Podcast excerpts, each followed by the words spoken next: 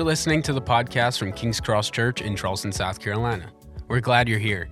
If you'd like to learn more about our church or want to know how to get involved, visit kingscross.org. We pray that as you listen, you experience the love of God the Father, the grace of our Lord Jesus, and the fellowship of the Holy Spirit.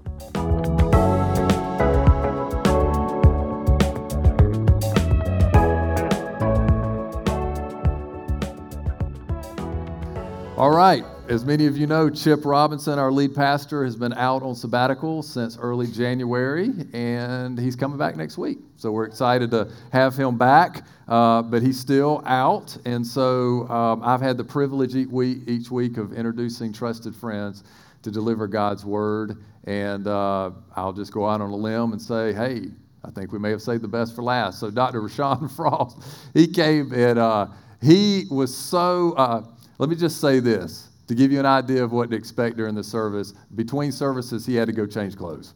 So he had to take his shirt off because he, he, he got pretty excited. So we're excited about you coming back, brother, and uh, speaking to us again for this service. I asked him, I said, man, that was so good. Would you please do it again? And he said, yes, I will.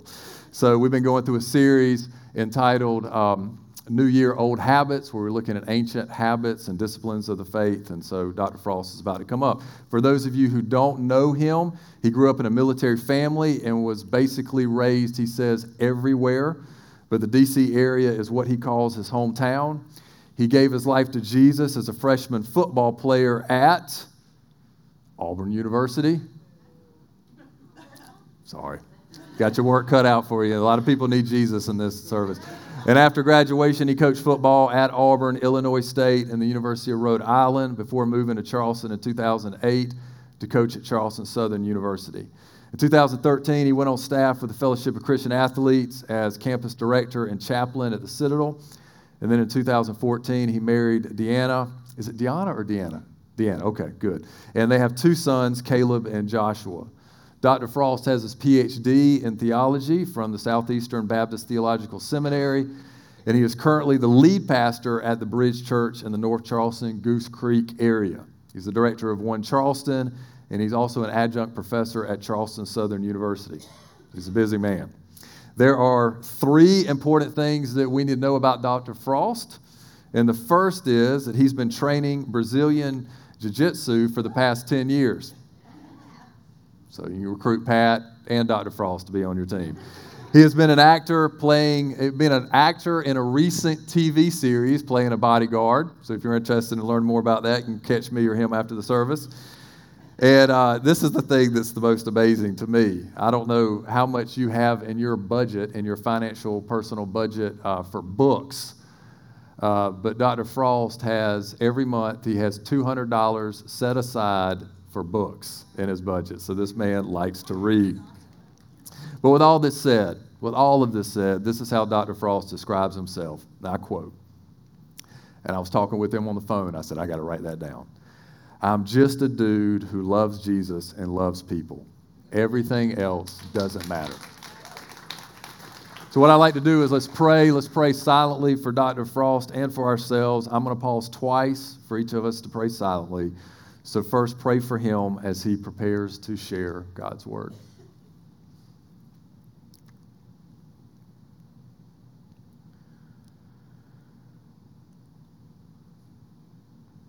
All right, now let's pray for ourselves. Pray for yourself, your heart, and your mind as you prepare, prepare to receive God's word.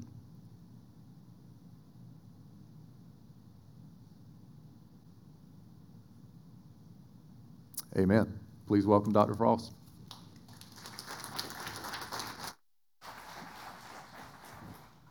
As we keep our kind of the spirit of prayer, um, let me pray for us. Lord, there's something beautiful about praying to you in the midst of silence.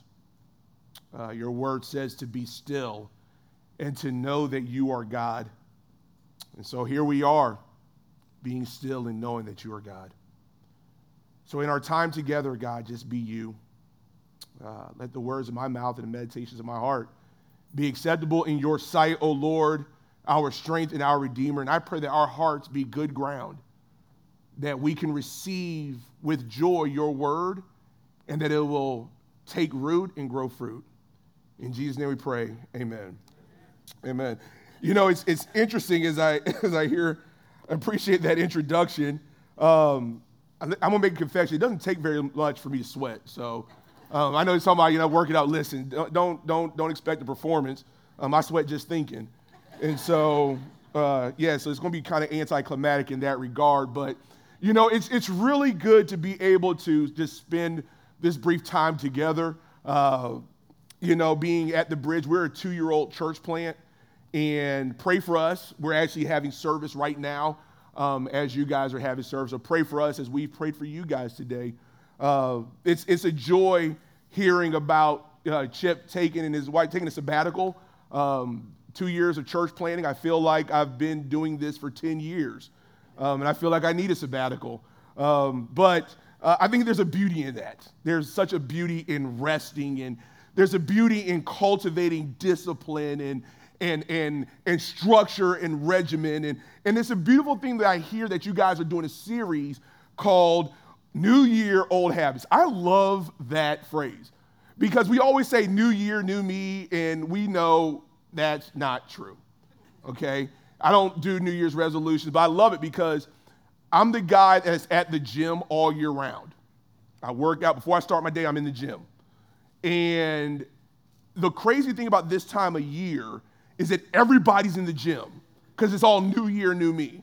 Now, listen, I'm all for it. If you I don't care where you are in your fitness journey or whatever, I'm glad that you're there, but stay there. If I see you in January and then I don't see you again till next January, I've got some, I'm thinking about you in a non lovely Christian way. Okay? Now, if I see you in June, we're good. If we see you in November, we're good.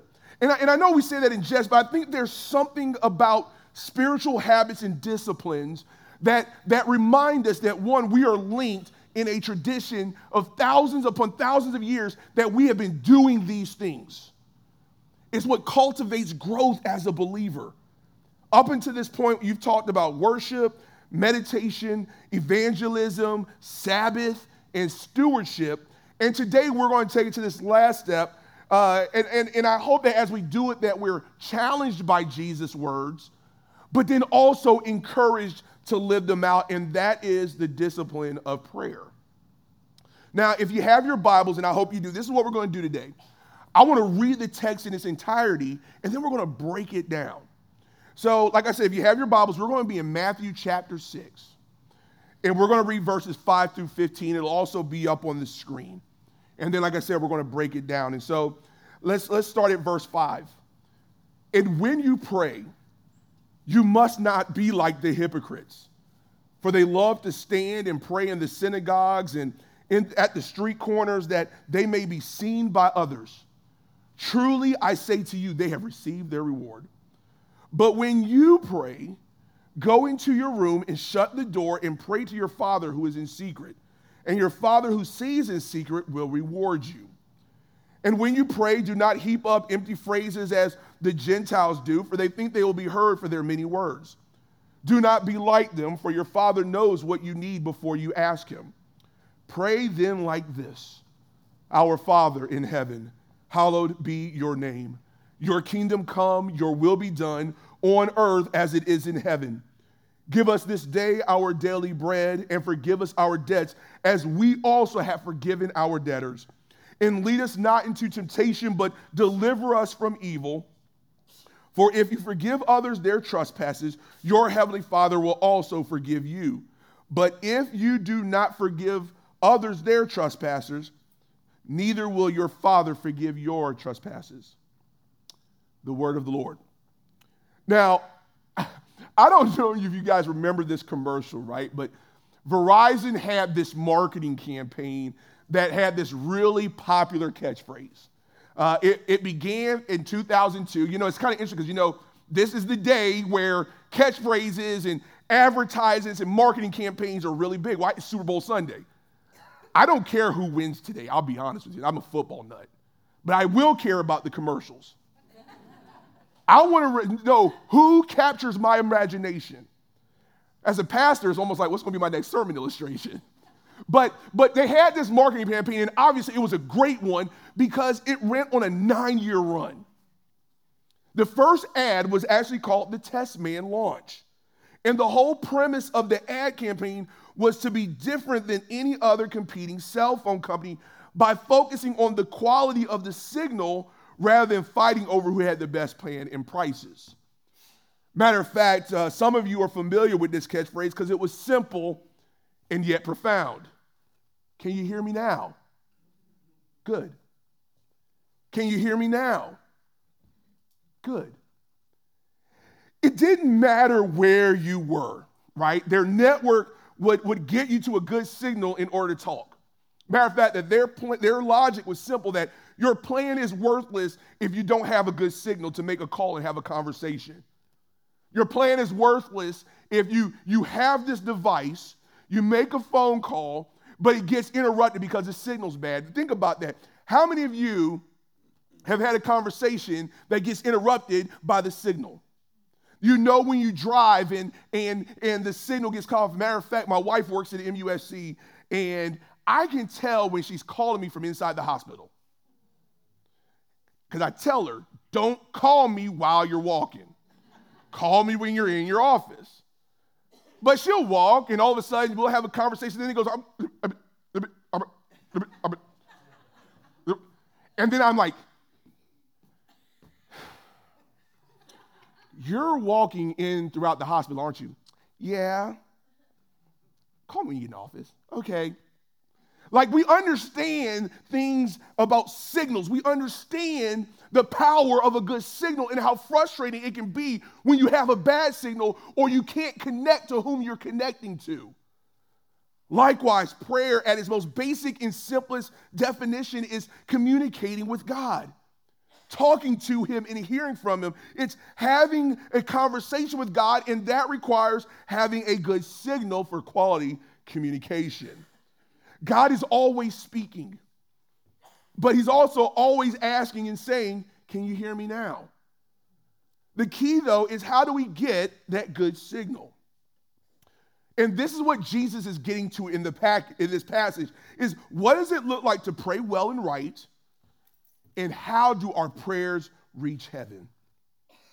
And so to answer these questions is it, it, it leads to my main point today that our heart either facilitates communication with God or is the barrier that hinders it.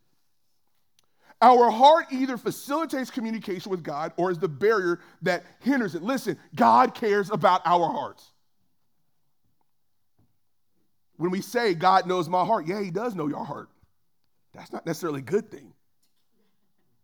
God understands the condition of our heart. This is reason why we gather because, because what Jesus did on the cross was to pay a penalty and atone for us so that we can be in right relation with him because he knows he's good, perfect, and holy. We're not.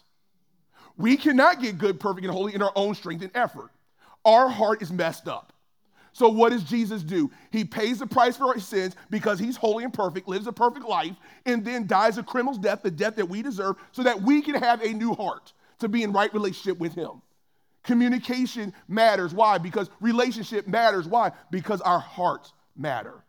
They're all connected. And so, because our heart is directly connected with our location to God, there are some things in the text that Jesus points out that we need to take heed to in order to maximize our signal.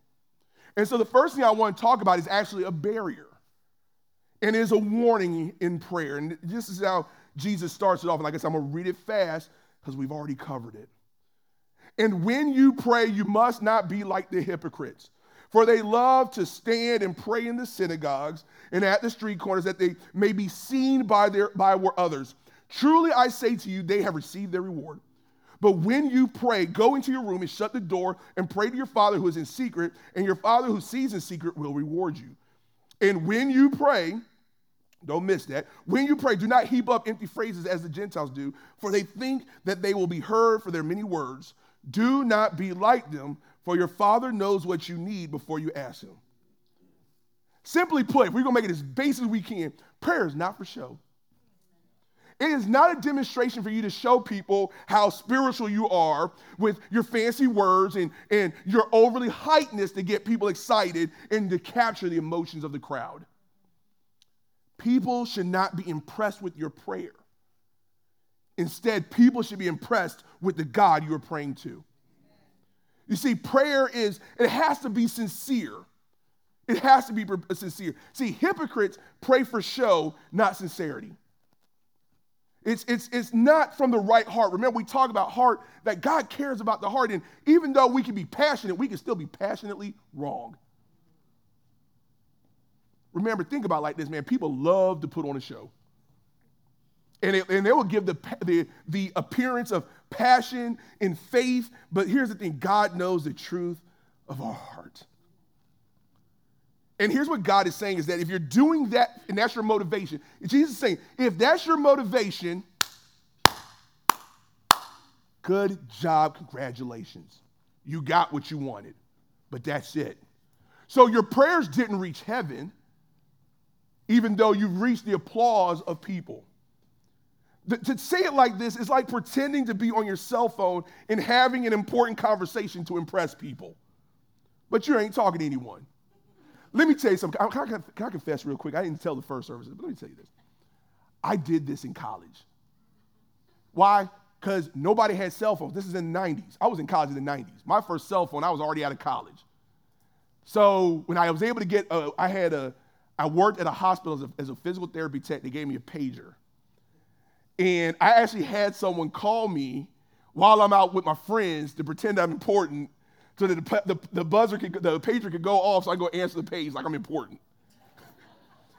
and my friends who are, you know, you, you know you gotta have good friends in your life. They ripped me for it. And they made fun of me for years about that. But we do that all the time. We want to make ourselves seem so important. And sometimes, and a lot of times, we attach our walk and our faith, our walk with the Lord and our faith to that idea of importance that we're more special than what we are, that we're more spiritual. Listen, we're all messed up. It's just the level of messed up in this that we're in. Some of us are more messed up than others. Some of us think we're not messed up and really more messed up than all of us. We're all in this position. So, so the idea is even as we go before the Lord, our prayer should be recognizing that we're broken people. God is not impressed with all the, the, the hype and the rigmarole that we are. Like the stuff that said, man, they're so deep and spiritual because I heard them pray. Listen, y'all, prayer is intensely personal and private. Now, listen, I got to provide this caveat. That is not to say that we're not to pray publicly. See, neither the Bible nor Jesus condemns public prayer. In fact, it's an important part of corporate worship. If you ain't, if, if prayer is not incorporated, you're not worshiping. We need to pray together. But that does not mean that we neglect personal and private prayer. Now, I can tell you this, and we all know this, we, you can pray anywhere. I pray a lot on 526 and 26. I pray things like, Lord, check my anger. Lord, forgive that person who just cut me off. Lord, forgive that person who's tailgating. Lord, forgive me for wanting to brake check as a parent, I pray before disciplining my sons that I can temper my anger for what is right with being righteous in how I deal with them. That prayer is an important part. We can pray everywhere, and, and we should do that, but there also takes a point in time where we got to have an appointment. Getting to a private place, closing the door, and having some private time with God. Listen, y'all, whatever's important, you schedule. The reason why I've been able to train at the gym for as long as I do is at noon, you don't mess with me during my lunch hour. That's when I train. And, and people, it was a habit I cultivated when I was coaching. It was like, this is important. And, and they'd be like, well, let's meet for lunch. No, I got an appointment. It's therapy. It's therapy for me. So if I'm willing to do that for that, that has no true eternal value, how much more should I spend making intentional time with the Lord? And for myself, I don't start my day without it. Because I recognize and I've learned when I don't have dedicated time in prayer, now I'm praying throughout the day, but I need, I need dedicated time. We need dedicated time. Why? Because every relationship that is of quality has communication. You set time aside. Fellas, if you're married, don't schedule a date night for you with your wife for a while and see what happens. See what happens. If you got kids, yes, your kids are important. They secondary. Your kids or you raise your kids to get them out your house.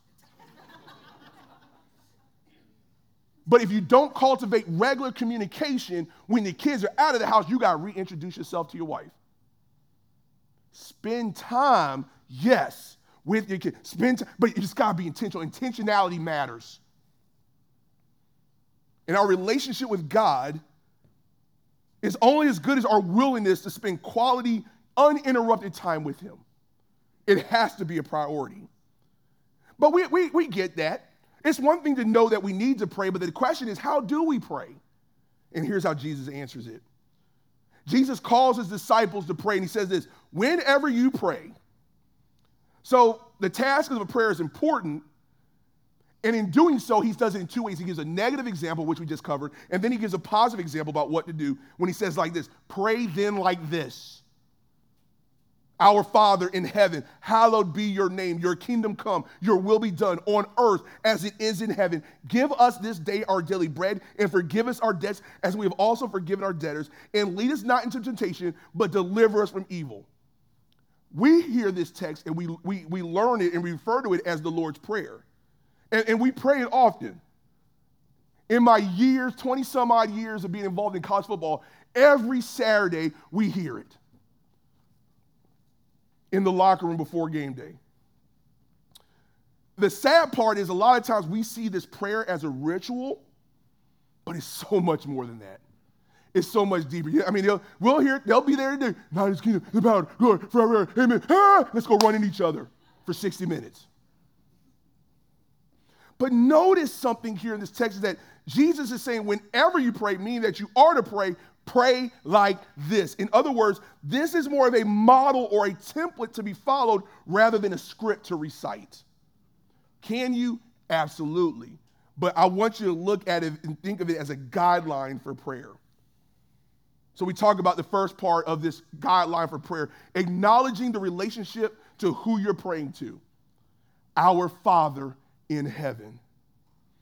If you have a relationship with God as a follower of Jesus, He is your Father. This is, this is not, this is, you are communicating with God the Father. Like, this is your relationship. Your relationship. You and I are, if you're a follower of Jesus Christ, are sons and daughters of God. We are children of God. But not only that, the cool thing is, is notice the text where it says, our Father, meaning you're not an only child in God's family. You come from a big family.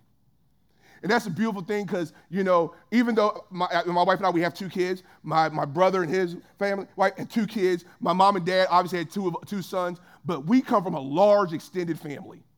Like on my mom's side, it's like 10, she got like 10 siblings. And my dad's side is like one of seven. And it, it's, and it makes family reunions fun because you come from a big family.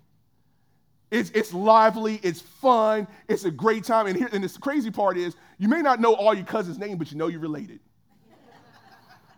You say, whose child are you? Now I'm so and so's child. It's like, oh, but we still related. Why? Because we come from a big family. Listen, we may not know everybody's names, but we come from a big family if we're linked by the name of Jesus and by the blood of Jesus. Now I know though, even as I make this reference, that some have had complicated relationships or even bad relationships with their earthly fathers. And so to see God as a good, good father can be a difficult barrier for some.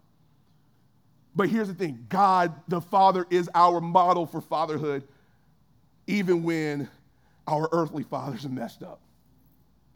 So, God, the Father, is the standard, not our earthly fathers. But he doesn't stop there. Jesus says, Your name be honored as holy. Listen, keeping it simple, give God the respect and props due his name. God is on the throne in heaven, and heaven dictates what happens on earth. Listen, I, like I said, I'm as as a son. My uh, I'm I'm me and my dad are tight. But I'm not going, when I call him and I call my parents, I don't just refer him to any kind of name. Now, when I do, he knows I'm joking off the bat because it's the name that everybody in the family calls him. But I call that as a joke, and he knows he'll start laughing. But let me come at my dad sideways, he's gonna straighten me up really quick. What I didn't tell you about being a, a military fan, my dad was reti- an army colonel, an armor officer at that. A lot of love, a lot of discipline. And I'm in my, my late 40s now, and he will still rearrange me upright. now, with my two sons who are getting, or who are growing into young men that they don't just call me any kind of way. Because even though I'm not the, uh, an Army officer, I'm a defensive line coach. A lot of love, a lot of passion, a lot of discipline. I will straighten you back up right. So they understand how to come at me, but here's the thing because he's, I'm, I'm the father, and because I'm a son, they know that they can come to me because of relationship. Understand, God the Father is our Father, but He's also King. I can have access to Him because of the relationship, but I also recognize that He is King. And when we come, when we deal with His name, think about this. Remember that in Scripture, name is closely connected to the character. And when we honor His name as holy, we are acknowledging that He alone is worthy of our worship. But second, kind of going with this, he's acknowledging our allegiance to him and submission to his will and agenda. Watch this. Your kingdom come, your will be done on earth as it is in heaven. When we follow Jesus, we are acknowledging that, Lord, that the Lord is king over all and we're following his agenda. Listen, when we pray to the Lord, we're praying his will be done, not ours. God is sovereign and ruling over all of creation, and we're saying you are in charge of it all. In other words, be you, Lord. We're not just, we're just representing you in your kingdom in everything that we do. Third part being to, to acknowledge that only God can satisfy our needs. Give us this day our daily bread. We ask God to give us what we need for today, our daily needs. And, and, and we are being reminded that even in this prayer that we depend on him all day, every day, and, and that he will not only he will not, we not only see him for our needs, but we know that he'll meet them. All of them. And so this right here is a, is a call for constant dependence on God. Listen, y'all, the reason why some of our prayers are, are, are, hindered, some of the reason why we are dealing with resistance, it's not spiritual warfare, is you think you can do it on your own. Listen, one of the things that I've learned, and, and it's, it's been church, it took church planting to do is like, Lord, if you don't do it, it ain't gonna get done. My ability to lead and gather people is meaningless if you're not in it. My ability to preach is meaningless if you're not in it. Give us this day our daily bread. I can't go off of yesterday's bread. Lord, I need today's bread. And I know that you'll meet it. So there's a call for constant dependence on God. Four, we acknowledge our sin as we deal with the sins of others and forgive us our debts as we also have forgiven our debtors. Listen, y'all, and I'm going to tie this back a little bit later. We're asking God to forgive us our sins, both known and unknown, or those we're aware of or unaware of. But it also entail, entails forgiving others that have wronged us, knowingly and unknowingly. And so it goes with this idea that forgiven people forgive people. And so we are to be bridges of reconciliation. Why, you know, we use the language about being the bridge at the church because we, we want to connect people with God and one another. But forgiveness is the foundation. But also, as we look at this prayer, we have to acknowledge our dependence on God to overcome temptation. And do not bring us into temptation, but deliver us from the evil one. Listen, y'all, temptation is real, sin is real, and Satan is, will, is real. And he uses our desires and will use them and twist them to draw us to sin. And in doing so, be uh, ineffective in our kingdom mission. And he does everything in his power to hinder and destroy our relationship with the Lord through sin.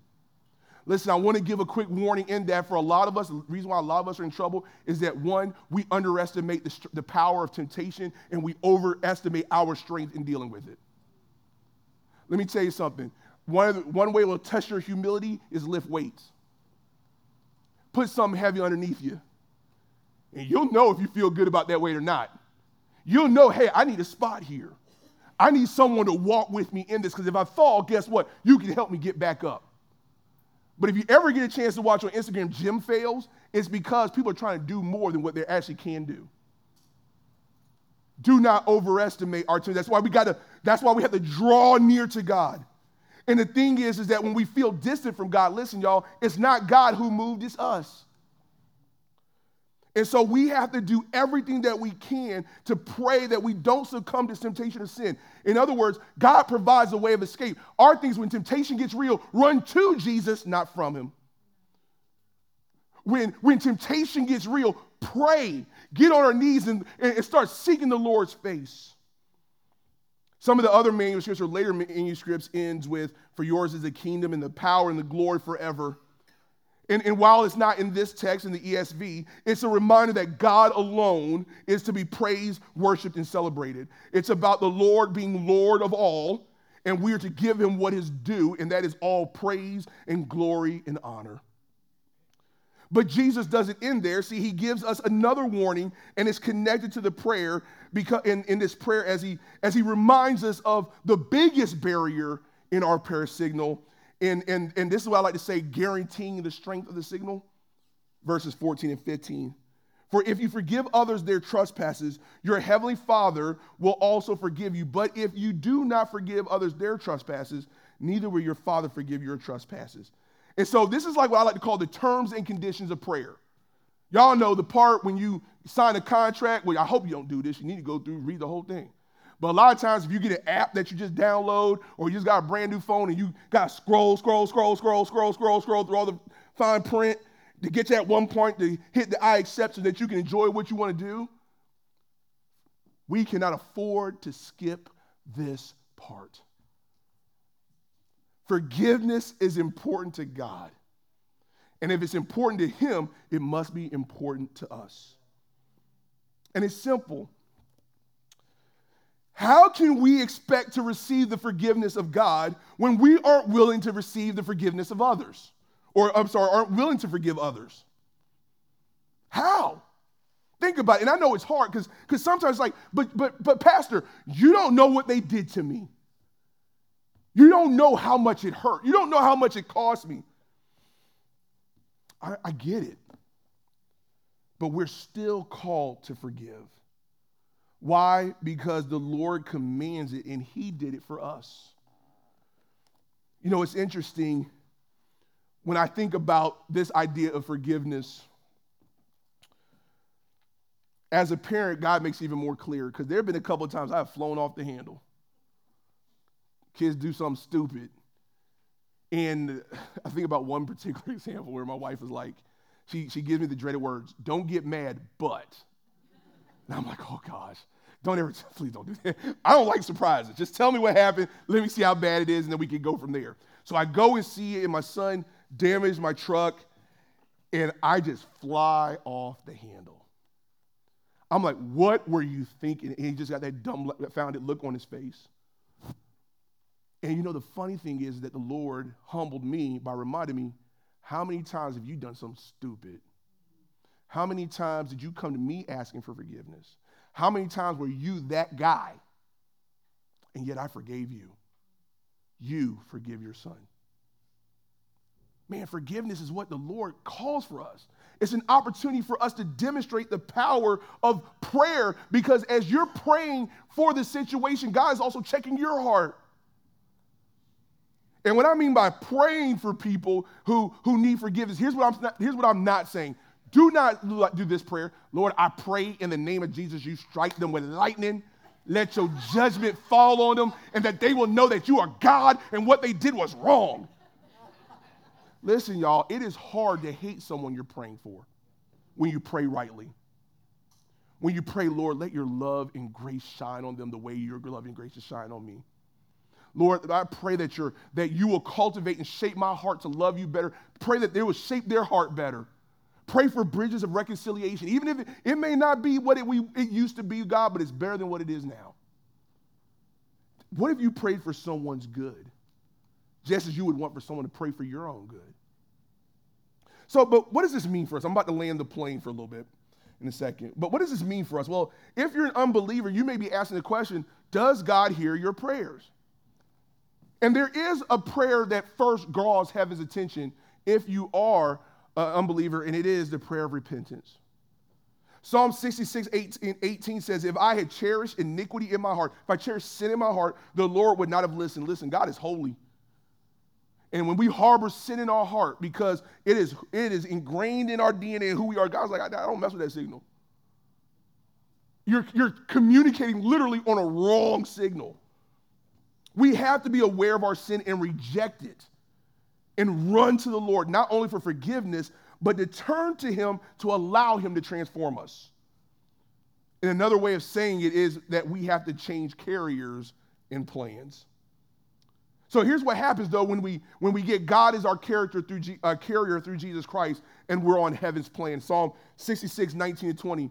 But God, but truly God has listened. He has attended to the voice of my prayer. Blessed be God because he has not rejected my prayer or removed his steadfast love from me.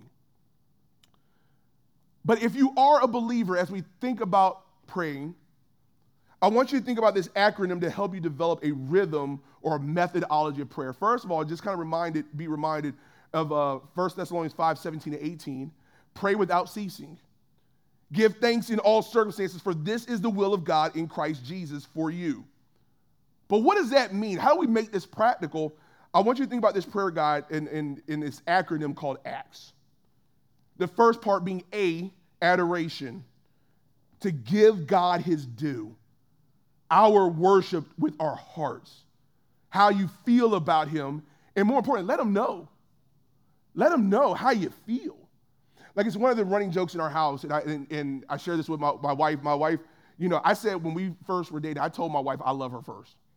It was like very random. I'm like, I love you. And he's like, oh, that's not, and they're like, wait a minute, did I just say I love you? Well, because I said it first, it just takes preeminence, so I don't have to really say it again. See, y'all, y'all look at me sideways. So I have, a, I have, you know, I'm kind of a sarcastic kind of guy. And so my wife now, she'll say, I love you. And I'll be like, that's what's up. Kind of playing jokes and games. And I, I'm, I'm naturally antagonistic. My wife says I have a contrary spirit.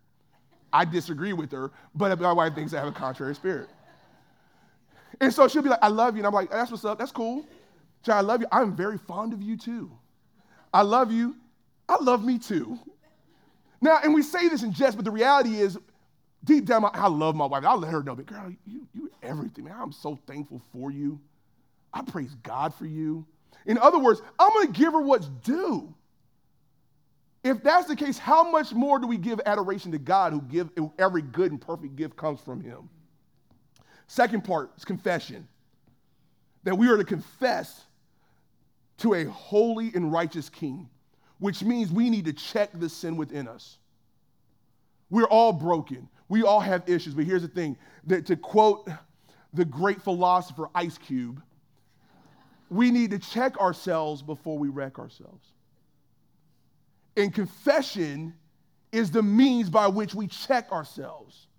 That we're coming before a holy and righteous king. And, and, and, and in, in his holiness, we cannot come with the messed upness that's within us. We have to let it be known, Lord, I'm broken, but you make all things new. So we confess our sin.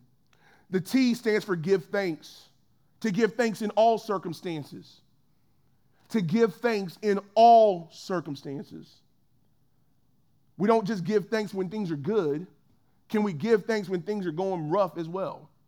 Sometimes what Thanksgiving does is it changes our perspective and our attitudes. And sometimes our circumstances will not change until God changes us in the middle of our circumstances.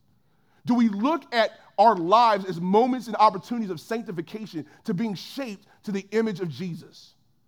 That is part of the journey, giving thanks. And then the last part is supplication. Notice we give God his props, we confess our sin, we give thanks, then we go ask for stuff. A lot of times we just go to prayer to go to God just asking. But here's where we ask God for our needs. And that also includes intercession, praying for others. Do we have the fervency to pray for others the same way we do for ourselves?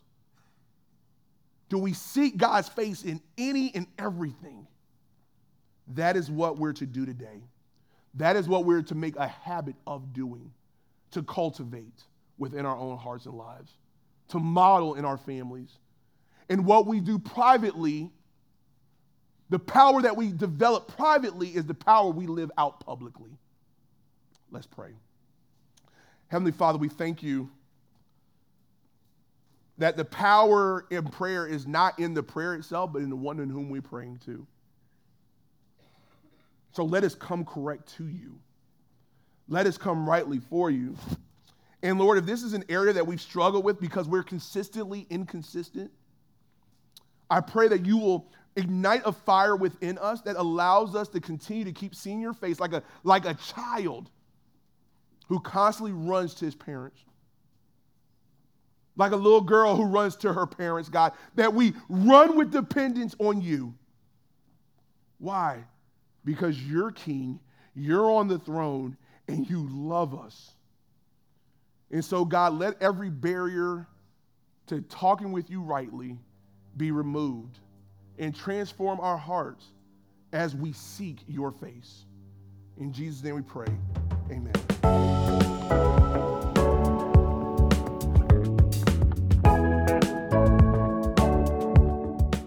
My name's Josh. I'm the associate pastor here at King's Cross Church. Thanks for listening to our podcast. Take a moment to subscribe, and you'll get each week's message automatically. We invite you to join us as we grow in the gospel, connect in community, and live on mission. May the grace and peace of the Lord Jesus Christ be with you all.